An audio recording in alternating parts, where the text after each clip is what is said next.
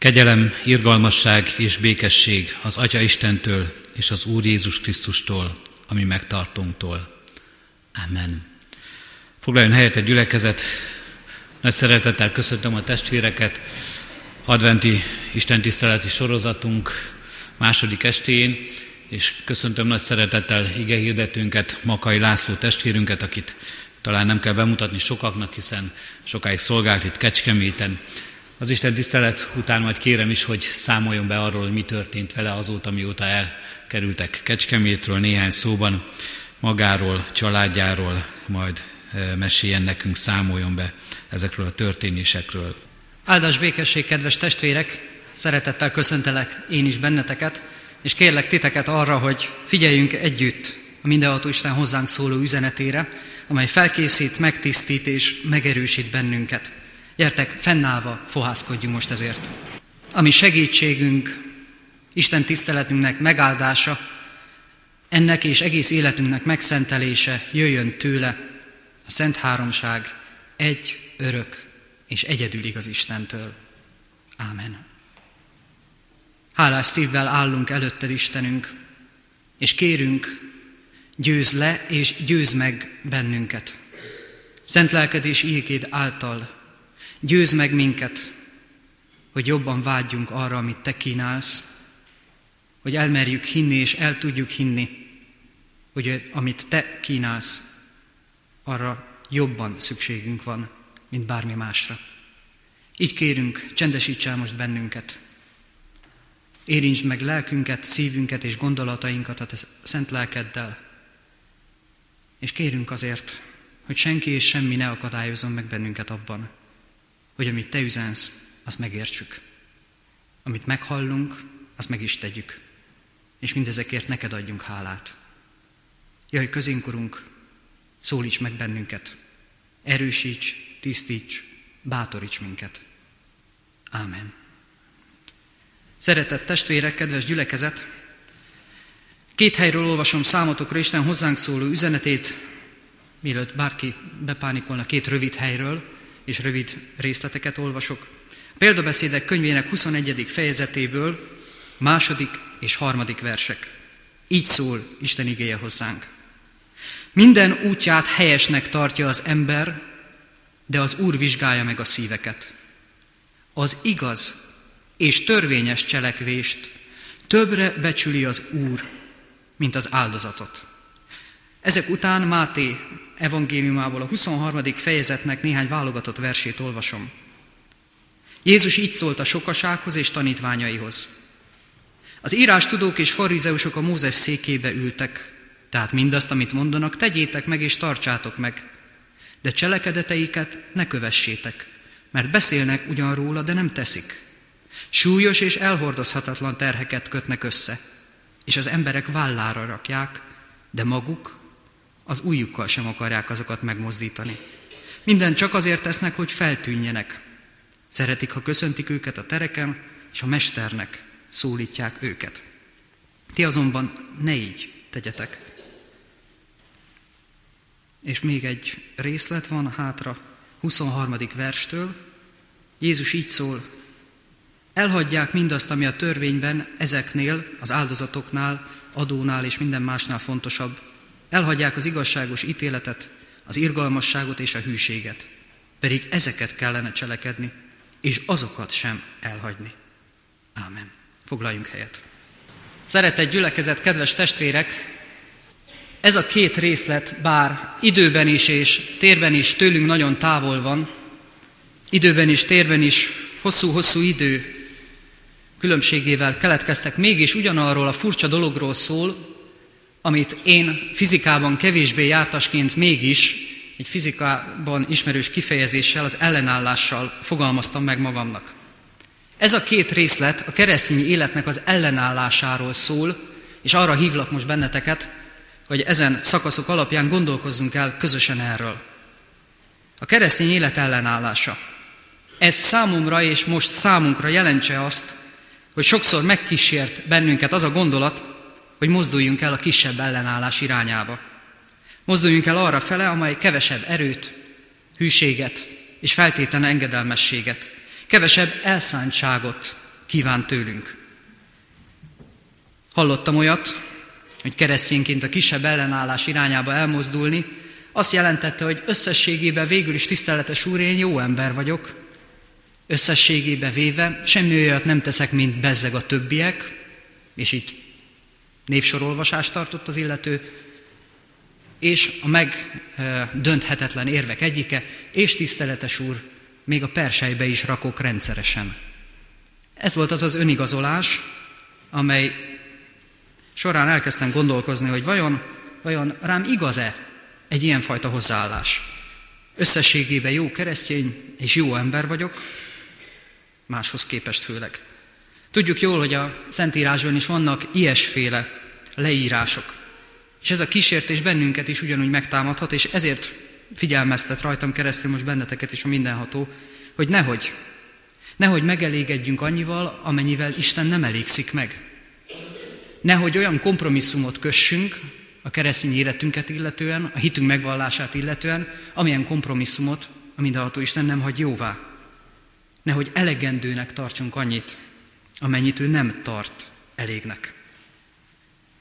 Tudjátok jól, ismeritek az ószövetségi részeket, amikor a kétfelé sántikálásról van szó, ez hozzánk inkább talán a félszív kifejezéssel jön közelebb. Hogy fél szívvel, fél gőzzel, fél várról veszünk dolgokat. Keresztényként félvárról lehetetlenség azt a keresztet hordozni, amely hozzánk illő, gyönyörűséges és Istennek köszönhetően könnyű. Fél szívvel nem lehet viszont szeretni azt az urat, aki azt mondja, hogy teljes szívvel szeressük őt. Ha fél szívvel szeretünk valakit, akkor itt marad annyi hely, hogy más valaki vagy más valami beférkőzzön. Ha félvárról vesszük a keresztet, akkor nem csak, hogy nem bírjuk el, ahogy egy kortárs költő írta, de akkor nem is becsüljük meg, amit jelképez, és amit üzen nekünk a kereszt. Félszívvel készülődni az adventre, nem kevesebbet jelent testvérek, mint azt az őrületet, ami hamarosan fog kezdődni, Isten nélkül, a vásárláz, vásárlási láz, azt mi keresztény, keresztényként jóvá hagyjuk. Az Isten óvjon meg bennünket ettől. Egerben most készítik elő az összes e, ilyen adventi vásáros kelléket, az összes e, bódé, meg mindenféle már föl van építve, és tegnap beszélgettük feleségemmel, hogy milyen jó a városvezetés részéről, hogy a dobótéren lévő nagy templomnak a bejáratát szabadon hagyták. Na, mondjuk végre valahára akkor az adventnek az értelme is meg lesz, hogy ott a templom is be lehet menni. A puncsot, meg a forralbort, meg mindent kint hagyják, bemennek, visszajönnek. Örültünk is neki, ma reggel meg azt látjuk, hogy pont oda egy hurkás kolbászos sütögetős be van építve. Aztán néztünk egymásra, hogy milyen kis naívak voltunk, hogy azt gondoltuk, hogy pont a templomnak hagyják ki azt a teret. Nagyon sokszor a testvérek ez a mi életünkben is megtörténik. Hogy az Úristen magának egy külön helyet akar, egy olyan kiáratot, ahol rajtunk keresztül meg tudna szólalni. Ahol rajtunk keresztül meg tudna szólalni. És az adventi készülődésnek az lehet most az ideje, hogy ti ezt a kiáratot szabadon hagyjátok. Sem nem szótlanul, sem szavakkal nem hagyjuk jóvá azt a fajta adventi készülődést, amiből kispórolják a mindenható Istent. Amikor Jézus arról beszél, hogy hogy éljünk, ahogy itt az evangéliumban felolvastam, akkor pont arról az életvitelről és gondolkozásról beszél, ami az Isten hívő életnek a lényege, mert Jézus azt mondja, hogy nem kell eltörölni a felsoroltakat, amikről ő beszél, az Isten törvényének megfelelő életet, az azt számba vevő életet, az adakozást és a lelki tisztaságot. Egy szóval sem mondja, hogy ezeket töröljük el. Helyesen betölteni Istennek az igazi parancsait, Jézus erre azt mondja, hogy ezt így kell.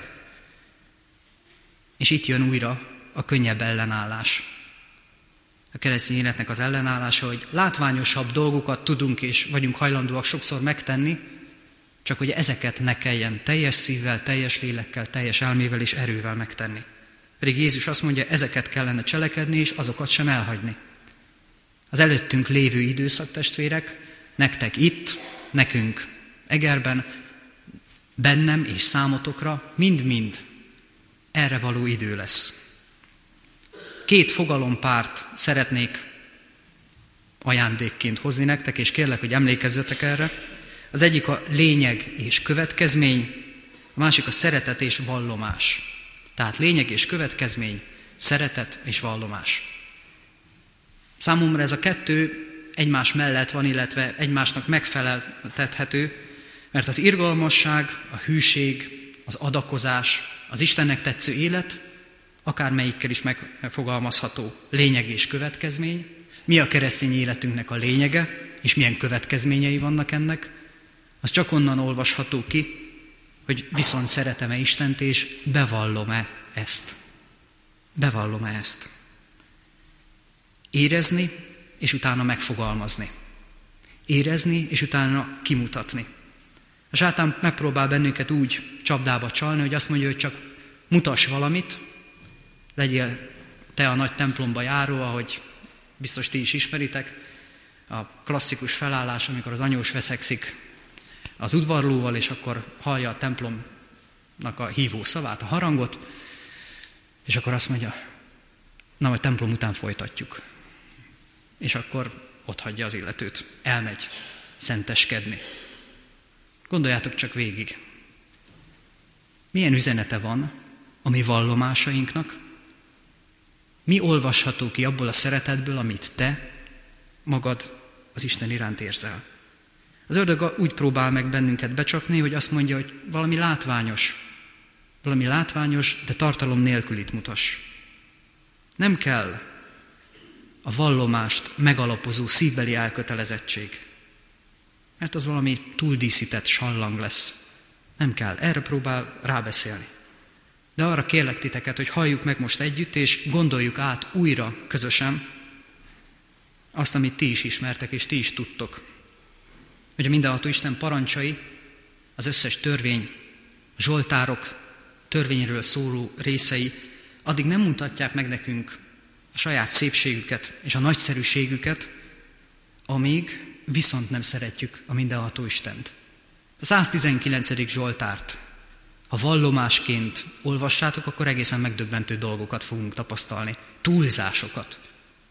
Olyan túlzásokat, amikre csak így nézünk, hogy hát, ő biztos annyira hívő volt, aki írta, igen, de én, hol vagyok én tőle? És ezzel igyekszik a sátán hazugságot csepegtetve a fülünkbe kieszközölni egy hamis felmentést.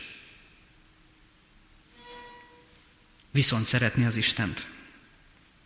Szívből megszeretni. Általánosságban, elméletben, ezeket illetően mi nagyon profik vagyunk, minden tudtok erről, mindegyik Isten tisztelten szó esik erről. Imádkoztok ezért. Általánosságban és elméletben mindannyian profik vagyunk. De amíg visszatartjuk a szívünket, amíg van olyan része, tudjátok jól, aminél ki van téve, hogy kérem, ne zavarjon, és ez az Úristennek van címezve, addig, addig mindig problémánk lesznek. Mindig csak nehezen érthető túlzás lesz az, amit olvasunk. Mindig azt mondjuk, hogy ez egy nagyon hívőnek van címezve, nem pedig nekünk. A példabeszédek írója azt mondja, hogy igaz és törvényes cselekvés, amit az Úristen jónak lát, és amiben gyönyörködik. Én úgy hiszem, hogy megfeleltethető ez a Máté evangéliumában leírtakkal, amikor Jézus arról beszél, hogy mi az, amiben az Isten gyönyörködik. Amikor viszont szeretitek, és újra és újra elkötelezitek magatokat a hívő életetek során a mindenható Isten követésére, akkor ezek a vallomások, a Zsoltár vallomásai, az összes történetnek a figyelmeztetése, szeresd viszont őt, ezek megnyílnak, mint valami kincses láda mindannyiunk számára. Tudjátok jól, de könnyű elfelejteni, ezért mondom újra.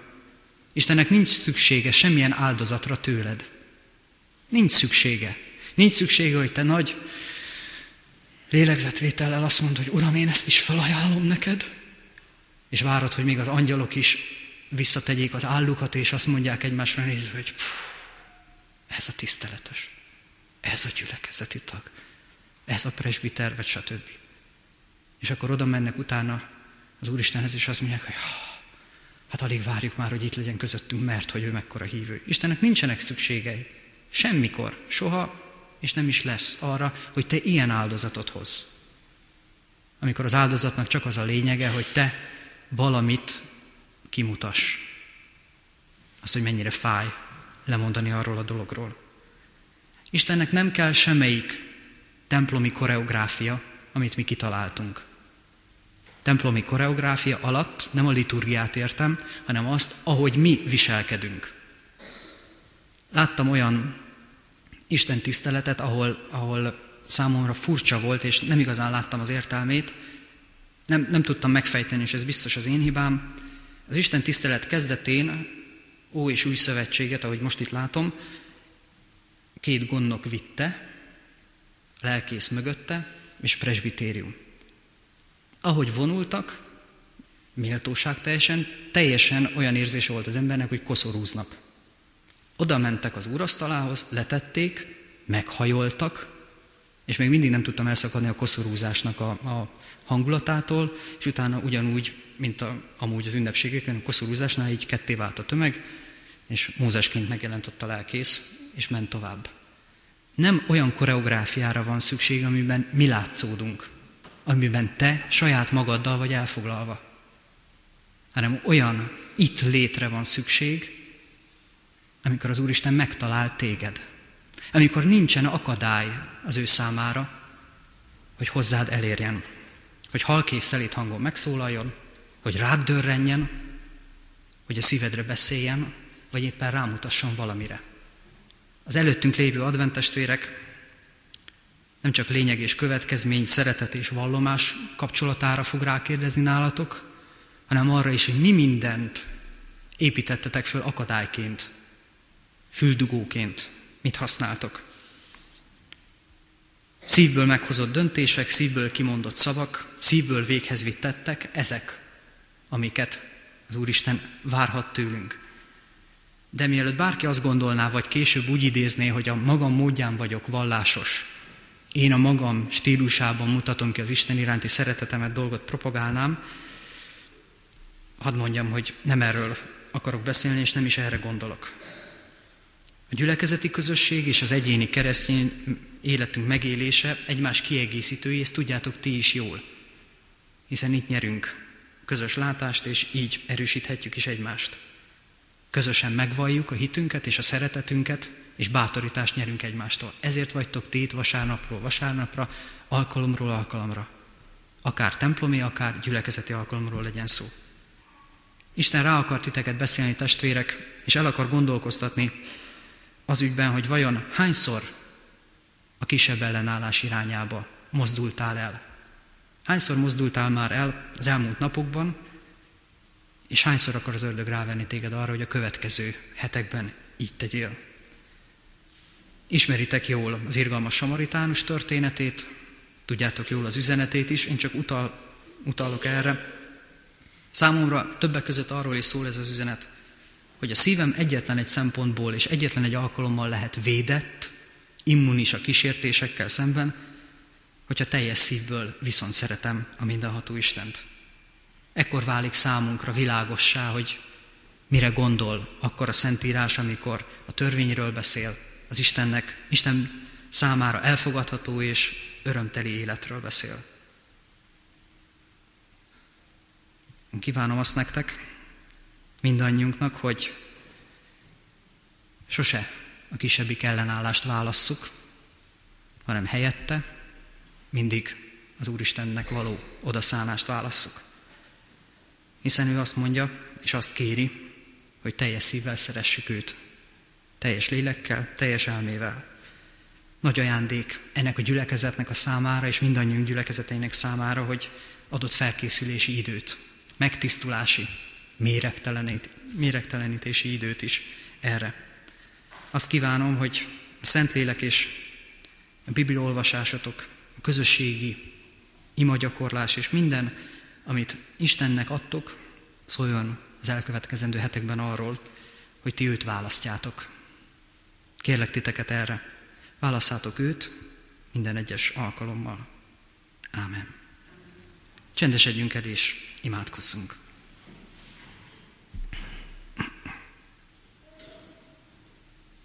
Áldunk és magasztalunk téged, mindenható Isten, mert jó vagy, tökéletes, szent és igaz. Köszönjük, Urunk, hogy Te nem csak ez vagy, hanem ettől még sokkal-sokkal több. Köszönjük, hogy lényed egyes részeit mi magunk is megismerhettük már. Köszönjük, hogy a kijelentésben minden, amit tudnunk kell, megadatott nekünk. Segíts, Urunk, hogy az életünk ugyanígy a Te teljességedről szólhasson. Bocsáss meg, amikor olyan kompromisszumokat kötünk, amelyek csak rólunk szólnak. Csak a mi kényelmünkről, megalkuvásainkról, félelmeinkről. Köszönjük azokat a kompromisszumokat, amikor Pálapostolhoz hasonlóan zsidónak zsidóvá, görögnek görögvé lettünk, csak azért, hogy megnyerjünk másokat, neked, hogy felnyíljanak az ő szemeik is, hogy meglássák, milyen csodálatos vagy. Segíts hát nekünk, Urunk, az előttünk lévő időszakban, minden egyes bibliaolvasásunk során, hogy lássuk meg a Te nagyszerűségedet és tökéletességedet, tudjuk felismerni a sátán támadásait, de ne ezekre figyeljünk leginkább, hanem arra, hogy hogyan tudunk, tudunk téged viszont szeretni. Így segíts, Urunk, bennünket, neked hálás és örömteli életre. Segíts meg így a gyülekezetünket itt, ezt a gyülekezetet, családtagjainkat, szeretteinket egyaránt. Könyörülj hát rajtunk, Urunk, olvasd bele a mi szívünkbe, hallgass meg csendes panaszainkat, kérdéseinket, és segíts abban, hogy mindig te legyél a lényeg, és az legyen lényeges, amit te mondasz, annak minden következményével együtt, hogy tudjuk kimondani, szeretsz bennünket, tudjuk megvallani azt minden egyes alkalommal. Ámen. Áldott legyen az Isten, aki meghallgatja a csendes esetezésünk szavát. Most pedig mondjuk el közösen a mi atyánkot. Ti azért így imádkozzatok, mi atyánk, aki a mennyekben vagy, szenteltessék meg a te neved, jöjjön el a te országod, legyen meg a te akaratod, amint a mennyben, úgy a földön is. Minden napi kenyerünket add meg nekünk ma, és bocsásd meg védkeinket, miképpen mi is megbocsátunk az ellenünk védkezőknek. És ne vigy minket kísértésbe, de szabadíts minket a gonosztól, mert Éd az ország, a hatalom és a dicsőség mind örökké. Ámen. Drága testvérek, engedjétek meg, hogy egy áldást felolvassak, amit nektek írtam erre, erre az alkalomra. Áldjon meg benneteket a mindenható Isten, hogy tudjatok örömet lelni a saját életetekben. Áldjon meg benneteket a mindenható Isten, hogy megerősödjön a szívetek és boldogok legyetek. Áldjon meg benneteket a mindenható Isten, hogy tiszta szívből szeressétek egymást hátsó gondolatok nélkül. Áldjon meg benneteket a mindenható Isten, hogy érezzétek és lássátok, hogy jó az Úr. Hogy mit jelent benne teljes szívvel, erővel, elmével és lélekkel hinni. Áldjon meg benneteket a mindenható Isten, hogy kincsként rejtsétek őt a szívetekbe. Áldjon meg benneteket a mindenható Isten, hogy életviteletek és szavaitok őt dicsérje napról napra. Az Úr Jézus Krisztusnak kegyelme, mi atyánknak szeretete, és a Szentlélek legyen és maradjon veletek. Ámen. Foglaljunk helyet, testvérek.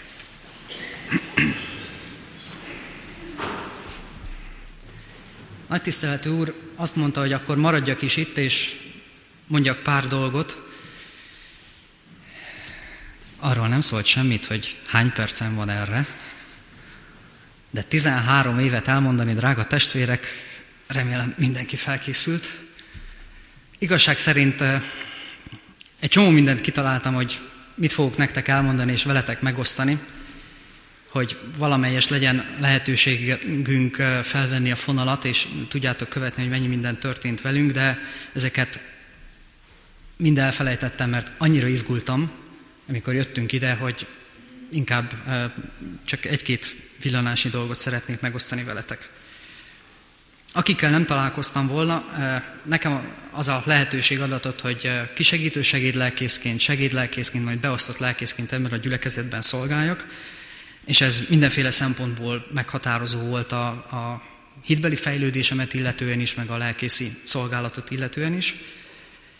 Innen kerültem el Nagykátára, feleségemmel és kisfiammal együtt, Bendegúzzal, aki akkor volt három és fél éves, és amikor Nagykátára kerültünk, akkor ott azt a feladatot kaptuk, hogy építsük újra a gyülekezetet. Ez azt jelentette, hogy a, az SDSS polgármester asszony, aki református volt, a pártok házában engedte meg, hogy ingyen tartsuk a református istentiszteleteket, amíg föl nem épül a templom. Ez Szabó Püspök úrnak volt az első templomkő alapletétele, tehát ilyen kiemelt projekt volt. Mi a leges legvégére érkeztünk, tehát eh, mivel a lelkészképző intézetekben nagy hangsúlyt fektetnek arra, hogy a lelkész találja ki, hogy milyen legyen a templom berendezés, padok, szószék, úrasztala, eh, ezt nekünk kellett kitalálni, tehát ilyen furcsa helyzetekbe kerültünk bele rögtön az elején, és Bendegúz film volt az egyetlen gyerek a gyülekezetben, ami 13 főt számlált akkor, aki elment a, a pártok házában az Isten tiszteletre, és amikor Bendegúz lejtette a matchboxot, meg a többit, akkor ilyen, ilyen nagyon, próbálom finoman fogalmazni, az evangélium örömétől nagyon áthatott, ilyen arccal figyelték, hogy mi történik az Isten tiszteleten, mert hogy a gyerkősz lejtette a matchboxot. Ezután, egy fél év után megtörtént, hogy a gyerek odajött, miközben a jó pásztorról beszéltem, egy kis, stílszerűen semmi szándékosság nem volt ebben, egy kis bárányjal, kis fehér ilyen plüss játékkal odajött, és beleszólt az Isten tiszteletbe, hogy apa, milyen bárány, és mondom, hogy az kisfiam, ami ott nála van. Na, ugyanezek az arckifejezések voltak, tehát kicsit rögös volt a dolog, nehézkes volt, átvettük a templomot, kiderült, hogy abszolút gyakorlott templomépítő lelkészként egy csomó dolgot nem tudtam, hogy hogy, hogy kell csinálni, meg mind kell csinálni, tehát egy nagyon izgalmas időszak volt, és ha jól tudom, itt a presbiter választás már lezajlott. Na testvérek, amikor én oda kerültem, senkit nem ismertem, és akkor volt presbiter választás.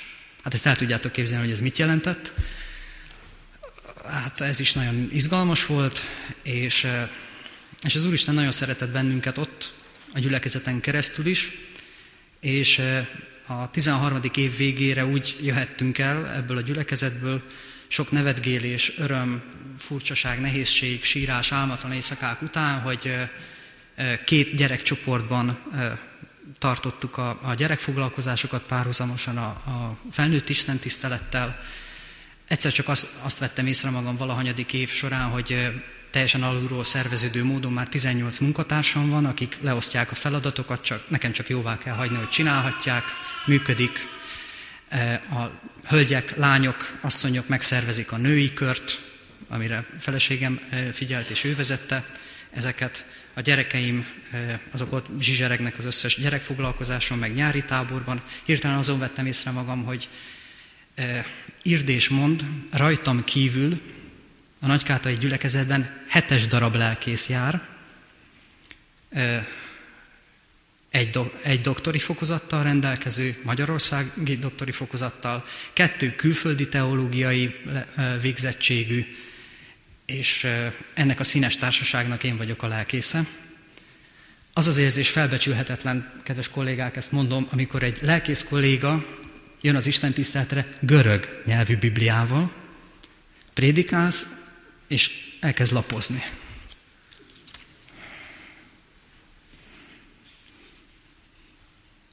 Akkor ilyen, ilyen wellness kezelésen vettem részt, azt hiszem, úgy leizzadtam, végig zuhant benne, hogy mit mondtam, mit nem mondtam. Rosszul értettem, rossz konkordanciát olvastam.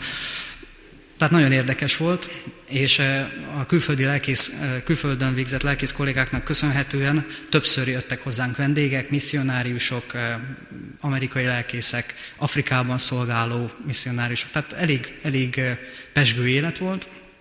Nagykátához két kis falu tartozik, most is Tápió Szent Márton, Tápió Bicske, mindenhol kisebbségben voltunk, reformátusként, de mindenhol mi voltunk a jobbak természetesen.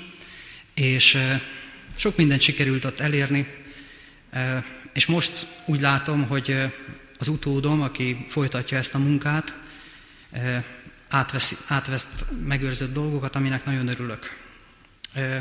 Mi nemrég költöztünk el Nagykátáról. Néhány évvel ezelőtt megfogalmazódott bennünk az, hogy ez túl sok már, nem bírjuk így ezt a tempót, amit magunknak felállítottunk, és igyekszünk a gyülekezetet vezetni. Mm, feleségem, talán nem érkeztek rá, Erika, ő lelkész és gyógypedagógus végzettségű, ő gyógypedagógusként dolgozott, illetve egy idő után segédlelkészként a gyülekezetben. Volt, amikor három munkahelyen dolgozott egyszerre, ami család volt, szakszolg, pedagógiai szakszolgálat, gyülekezet, és még más helyen gyógypedagógusként. Az utóbbi időben a gyülekezetünkben is előfordult, amit itt az iskola is tapasztal, ez a, köte, a hittanoktatás átszervezése. Ez engem is megviselt, mert rengeteg hittanórát kellett tartanom kötelező jelleggel, mert kitartja meg annak a két gyereknek a hittanórát, egy két faluval arrébb, hogyha nem a református lelkész, hogyha ő reformátusnak jelentkezett. És akkor, mint póka falon rohangáltam, hétfőtől péntekig heti 25 órában, és akkor gyülekezeti dolgok azok még csak ezután következtek, meg a családi dolgok is. Úgyhogy a feleségem egy hős, ezt ki kell mondani, hogy ő ezt idáig föntartotta ezt a rendszert, aztán tavaly kiderült, hogy ez már így túl sok, egészségügyi vonatkozásai is lettek ennek a dolognak, és arra a döntésre jutottunk, hogy átadnánk a gyülekezet vezetését másnak, mert nem tudunk száz százalékon dolgozni, és a gyülekezet, a nagykátai sokkal többet érdemel annál, hogy rutinból, meg úgy kényszerből, meg fáradtan végezzük ezt a szolgálatot. Feleségem Egri, úgyhogy sok gondolkozás után, meg próbálkozás után végül is Egerbe költöztünk, de én szeptember óta a Hevesi Ötvös József Református Oktatási Központnak az iskola lelkésze vagyok. Ez azt jelenti, hogy egy gimnázium, egy általános iskola, egy szakkol, szakgimnázium és egy óvoda tartozik hozzám. Most próbálom így belátni a dolgokat, hogy hogy meg mind kell. A gimnazisták között és a, a szakképzősök között vagyok most még jelenleg, bár az igazgató nagyon kapacitál, hogy mindenfélét fogjak meg és, és irányítsak én. Úgyhogy ilyen tanuló időszakban vagyunk. A csokkal kezdtünk el építkezni tavaly, és most érünk a végére, most már a bútor összeszerelési fázisban vagyunk. Sose gondoltam volna, hogy ennyi bútorunk van, tudjátok, amikor fölmegyünk a padlástérbe, és 600 doboz, meg ilyen, azt se tudom, hogy mi van becsomagolva, és hogy hol vannak a csavarok, és hogy, hogy össze tudom-e újra szerelni ugyanúgy, ahogy kell, tehát ilyen érdekes, de most már talán. Négy gyermekünk van, ti Bendegúzra emlékezhettek, Bendegúz most 15 éves, csodálatos kamasz, aki tökéletes, kb. 0,5 másodperc alatt föl tud dühíteni, biztos én is ugyanilyen voltam, és ugyanolyanok vagyunk, úgyhogy olasz család módjára szoktunk eszmét cserélni és vitatkozni sok esetben. Pannika, aki Nagykátán született, véletlenül Nagykátán született, mert nem ért ki a mentő, mire megszületett volna. Ő most 11 éves, ötödikes, és hát ő, ő egy szőke kis király kisasszony, aki zongorázik, fest és rajzol, és néha valóban a fellegek fölött jár, nem pedig a realitások talaján. Ellenben Dorkával, a kis hugával, aki kis vékonyka, kis pilickának szoktam mondani, a beceneve Ropi, mert tényleg olyan kis vékony.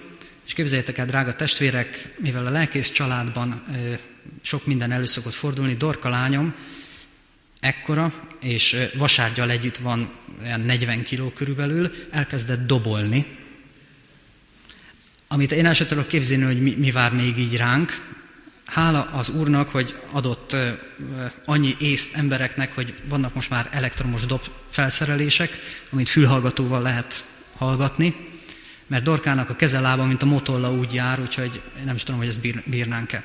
És az élet császárnője, a legkisebb lányunk Lilike, aki most öt éves, és ő minden csínt és mindenféle zsivánságot eltanult már a nagyoktól, természetesen óriási színésznő, és, és, és hát egy kis gyönyörűségű is. Nagyon hasonlítanak az anyukájukra, a szépségüket és az eszüket is biztos vagyok benne, hogy Erikától örökölte mindegy, mindegyik gyerek, bár rám is hasonlítanak, főleg, hogyha a, arról van szó, hogy milyen filmet nézzünk és milyen zenét hallgassunk, akkor az én ráhatásom is nagyon, nagyon, nagyon nyilvánvaló.